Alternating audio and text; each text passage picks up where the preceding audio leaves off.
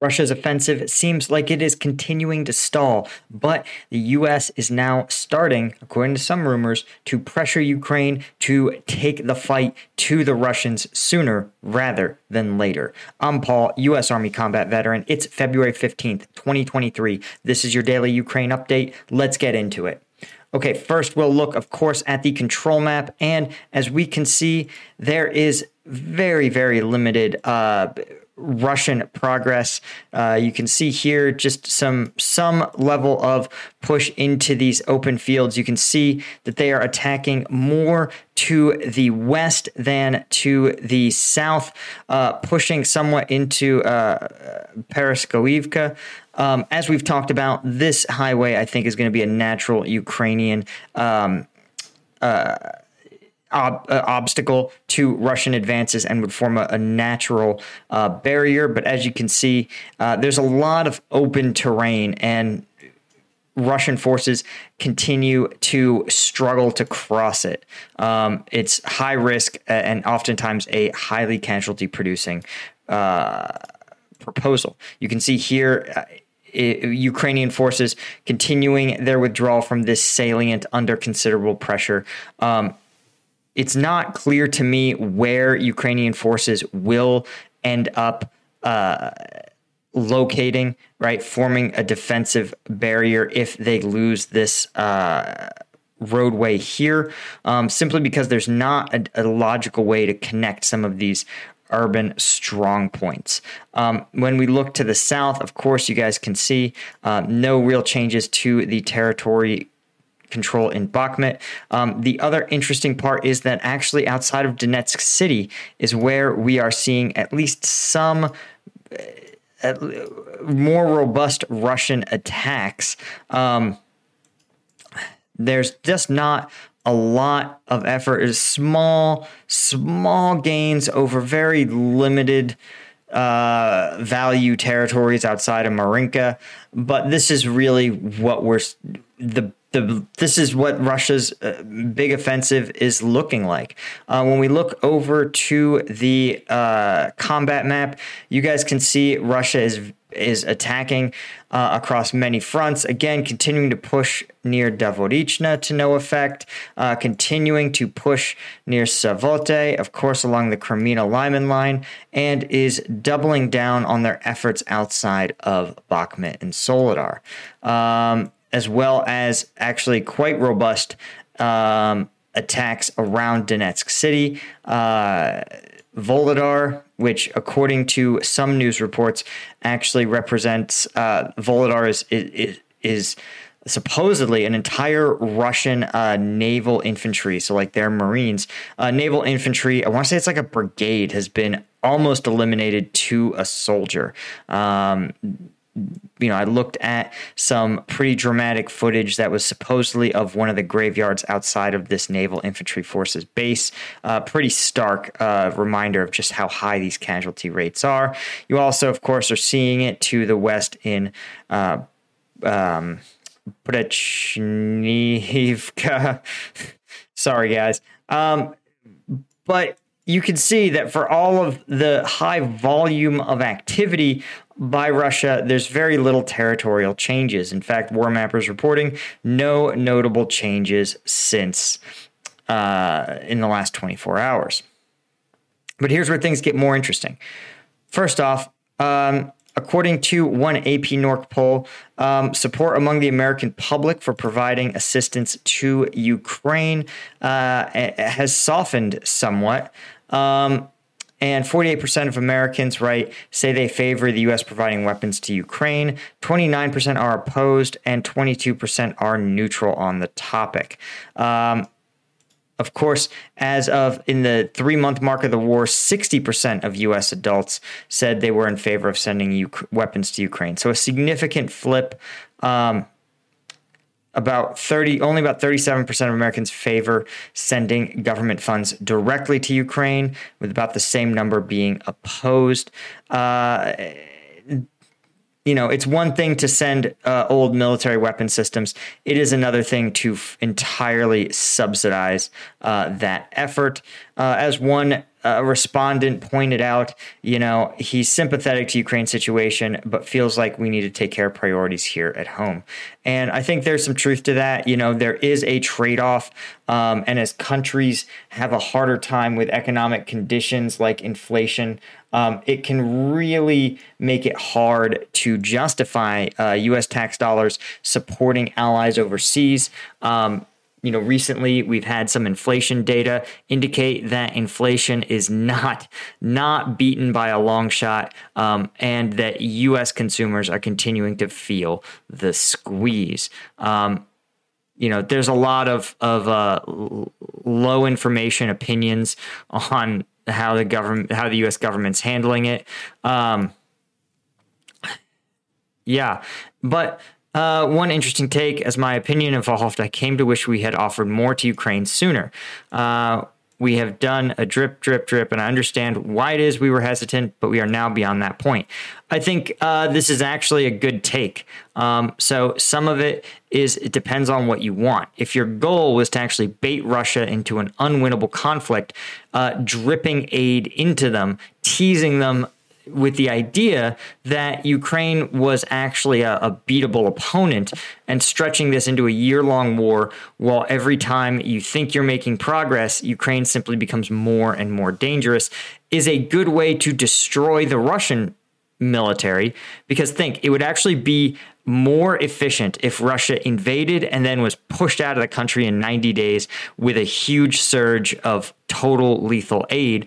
Um, Russia would actually have a more intact military than it does right now, where you just have huge mobilization, reserves, equipment, manpower, uh, just being ground out. You know, at the 90 day mark, people thought that the Russian military had been set back a decade, um, but now I think you're looking at a generation uh, really before the Russian military is capable of uh, engaging in serious uh, combat operations, especially outside of the uh, Russian border. Uh, but when we look at the Institute for the Study of War, they have some other interesting statements, right? Uh, Defense Secretary Lloyd Austin said that the Ukraine Contact Group, their 54 member states, will continue to support Ukraine in the long run, uh, pledging to support Ukraine's fight for freedom over the long haul. And including supporting a spring counteroffensive. Um, and the administration will announce a new aid package in the next week. Some unverified rumors indicate that that may include fighter jets.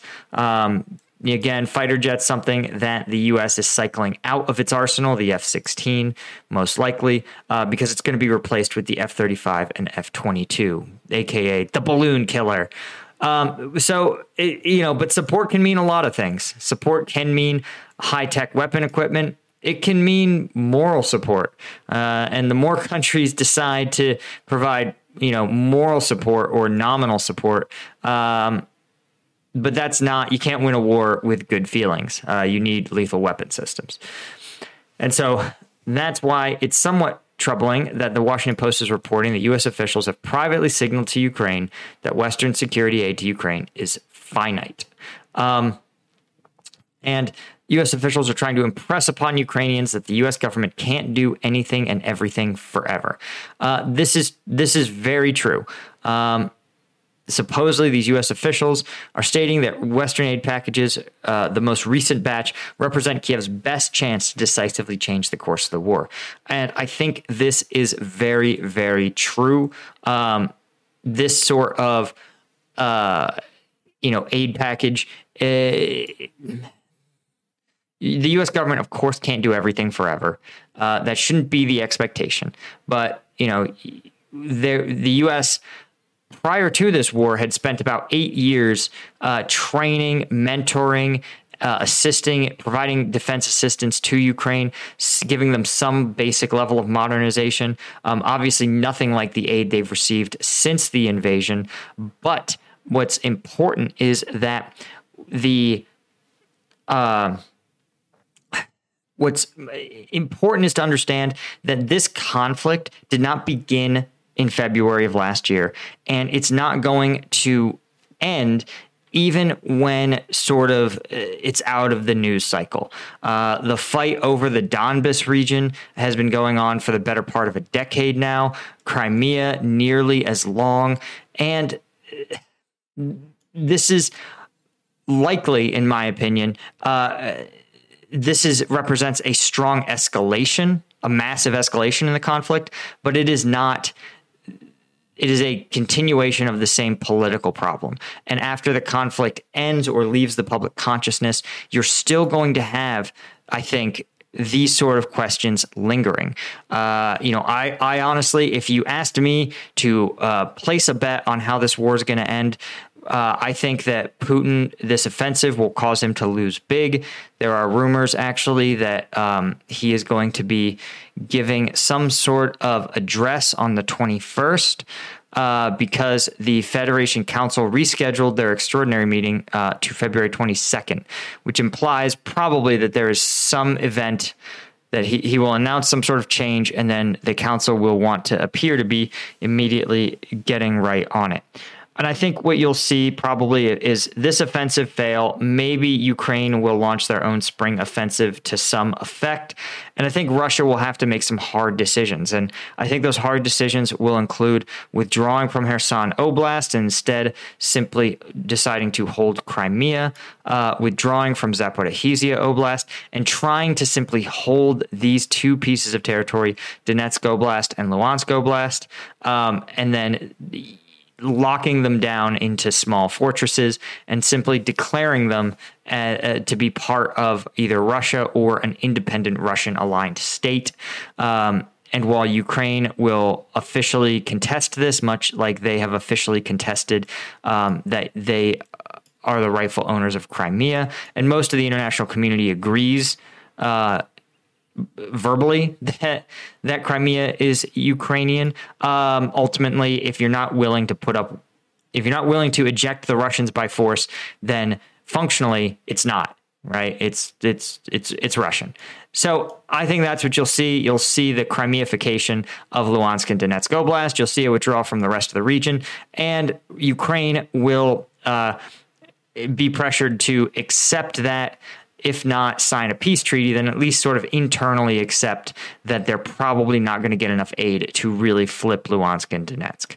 That's my thesis uh, as to what's going to happen with this.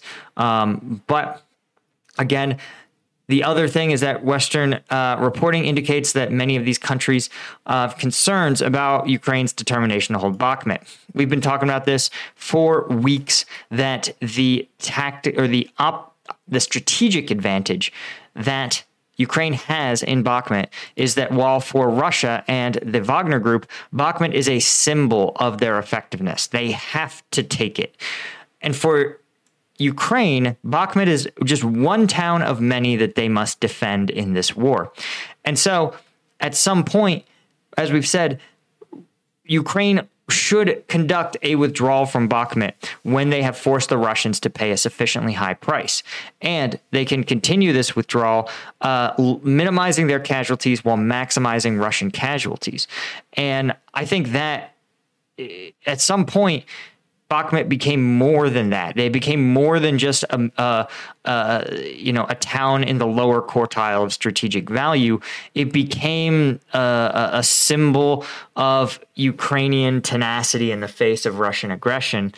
And once these things become symbols, that's how you get meat grinders.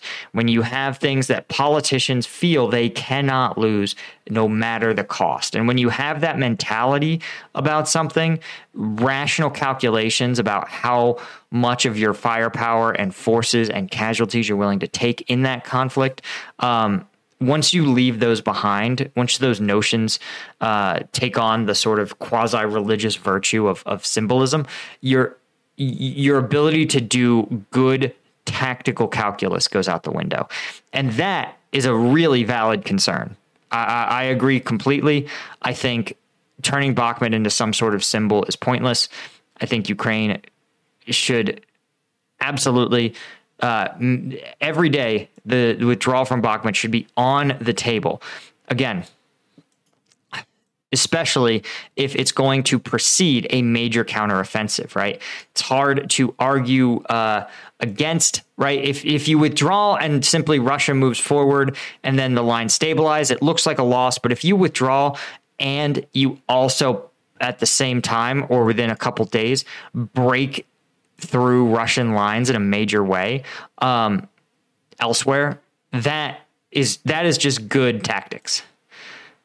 So anyway, that's more or less all we have for today. Of course, guys, as always, if you're interested in supporting the channel, um, you know, YouTube actually recently demonetized and age restricted one of my daily updates. Uh, still haven't really gotten a firm answer as to why, but understand that that is why the lieutenant and colonel tier patrons and all the patrons of Patreon uh, make such a difference. And once a week, I break down all of the week's viral combat videos, the intense, high intensity stuff that YouTube will never, would never let me show you. Um, they give us really good insight into sort of the reality on the ground, almost in real time. It's it's pretty incredible.